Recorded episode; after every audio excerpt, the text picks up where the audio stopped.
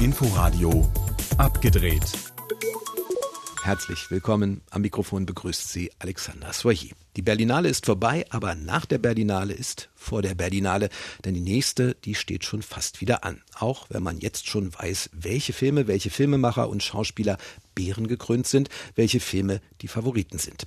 In der Sendung heute also viel Berlinale, zusammengefasst noch einmal die wichtigsten Bärengewinner, außerdem eine Bedeutungsbilanz dieser gerade zu Ende gegangenen Online-Berlinale und ein Blick nach vorn auf die im Juni dann hoffentlich wie geplant stattfindende Publikumsversion dieser Festspiele sowie im Gespräch Christian Schwocho über seinen in der Berlinale Special-Reihe vorgestellten Film Je suis Karl und eine kleine Auswahl aus dem großen großen Streaming-Angebot für zu Hause, unter anderem mit zwei Favoriten vergangener Berlinalen, vielleicht auch ein bisschen als Einstimmung schon auf den Juni. Nadav Lapid hat vor zwei Jahren für seinen Film Synonym den Goldenen Bären gewonnen und den kann man sich über die Berliner Bibliotheken anschauen. Der junge Israeli Joaf kommt nach Paris und versucht sich diese neue Welt mit einem Wörterbuch und lauter Synonymen zu erschließen und sich gleichzeitig von seiner alten Heimat und den mitgebrachten Geschichten und Wunden in seinem Kopf zu lösen. Ich kam nach Frankreich, um aus Israel zu fliehen. Denn dieser Staat ist vulgär, obszön, ignorant, idiotisch, schmutzig, widerlich, schändlich, verachtungswert, scheußlich, erbärmlich, abstoßend, verachtungsvoll, sündhaft, bestialisch und böse. Kein Land ist so viel auf einmal. Such dir was aus. Gefühle werden mit Worten umzingelt. Und auch wenn Joaf nie wirklich ganz schlau wird aus sich selbst und seiner israelischen Vergangenheit und seiner französischen Zukunft, für den Zuschauer ist der Film ein offenbarendes und geistreiches Ereignis. Synonym im Streaming-Angebot der Berliner Bibliotheken. Neu aufgenommen im Angebot von Netflix If Beale Street Could Talk vom Moonlight-Regisseur Barry Jenkins. In dieser Verfilmung von James Baldwins gleichnamigem und prägendem 70er-Jahre-Roman spürt man trotz des historischen und wundervoll warm ausgeleuchteten Harlem-Settings eine nachdrückliche Gegenwärtigkeit. Und das nicht nur, weil die fast schon systematische Verfolgung und Inhaftierung Schwarzer, einer der Aspekte dieser einfühlsam erzählten tragischen Liebesgeschichte, immer noch ein akutes Problem in den Vereinigten Staaten ist. Ein Blick zurück, der alles über das Heute sagt. Eine Hommage an James Baldwin, Harlem und ein traurig schöner Liebes- und Familienfilm. If Beale Street Could Talk auf Netflix. In der ZDF-Mediathek findet sich mit Der Hauptmann eine mörderische, historisch belegte und entlarvende Köpenikiade.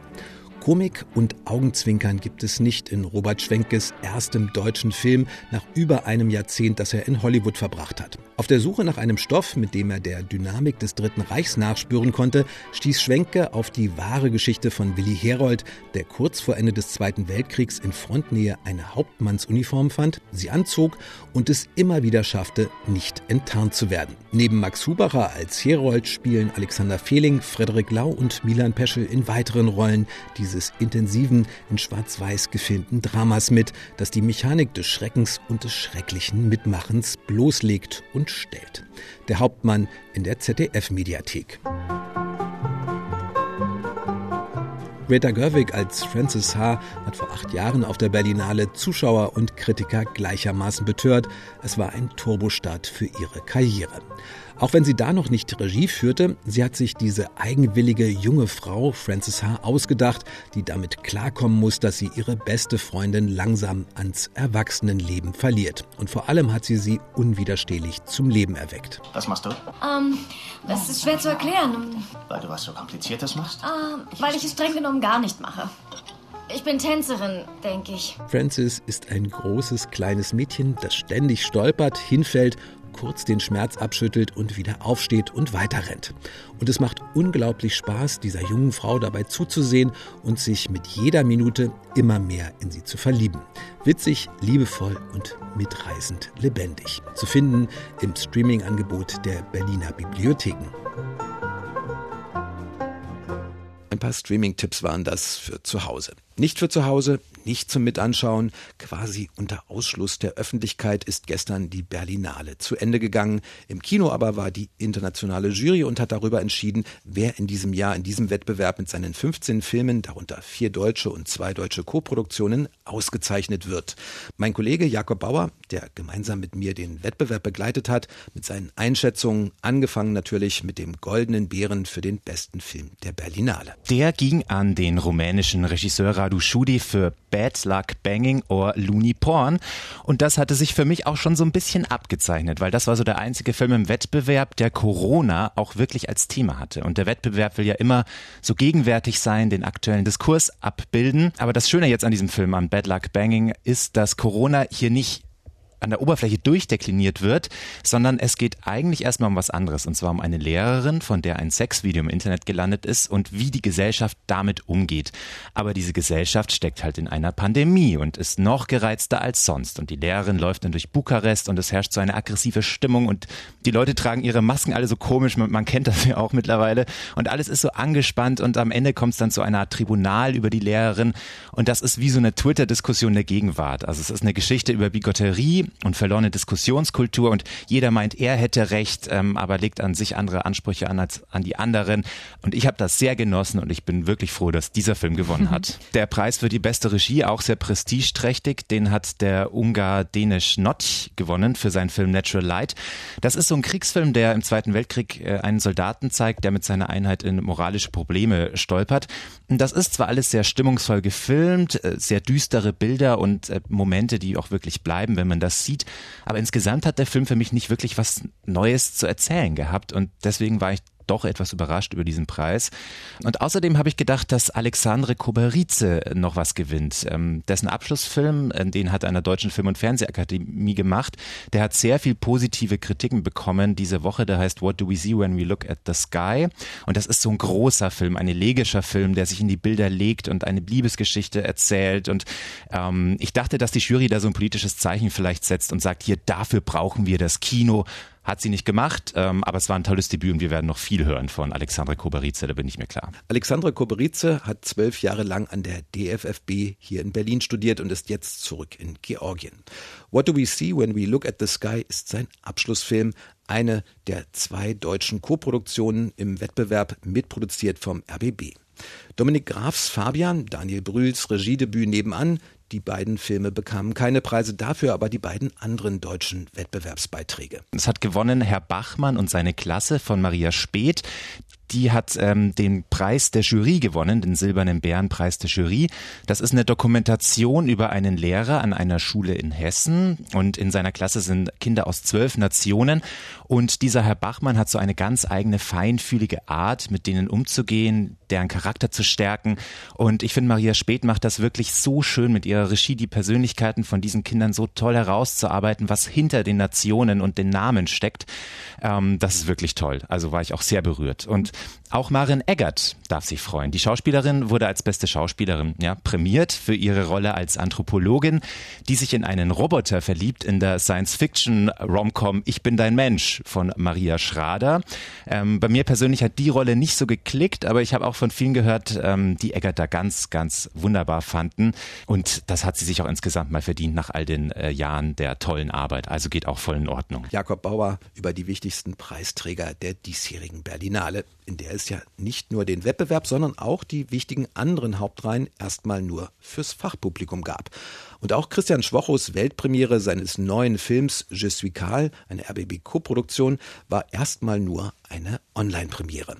Sein Film beschäftigt sich mit den Folgen eines Terroranschlags in Berlin und mit dem Auftrieb rechtsgerichteter europäischer Bewegungen. Nach seiner fast schon kriminalistischen Spurensuche beim NSU mit seinem Film Die Täter vor fünf Jahren und seinem Rückblick auf die Wurzeln der Vergangenheit rechten Denkens mit Die Deutschstunde entwirft Schwocho mit Je suis Karl nun ein beängstigendes Zukunftsszenario rechter Fiktion. Als wir den NSU recherchiert haben, wo wir ja wirklich so in die Vergangenheit, in die 90er, wirklich so in den herkömmlichen oder traditionellen braunen Nazi-Sumpf, wo wir da hinabgestiegen sind, haben wir gemerkt, das ist für uns aber damit nicht auserzählt, weil äh, die Nazis, die Rechten, die verändern sich. Sie werden jünger, hipper und moderner, so Schwocho, und sie werden gefährlicher und hinterlistiger. Darum geht es in Je suis Karl von Schwocho und Drehbuchautor Thomas Wendrich. Ein Bombenanschlag in einem Mietshaus in Berlin.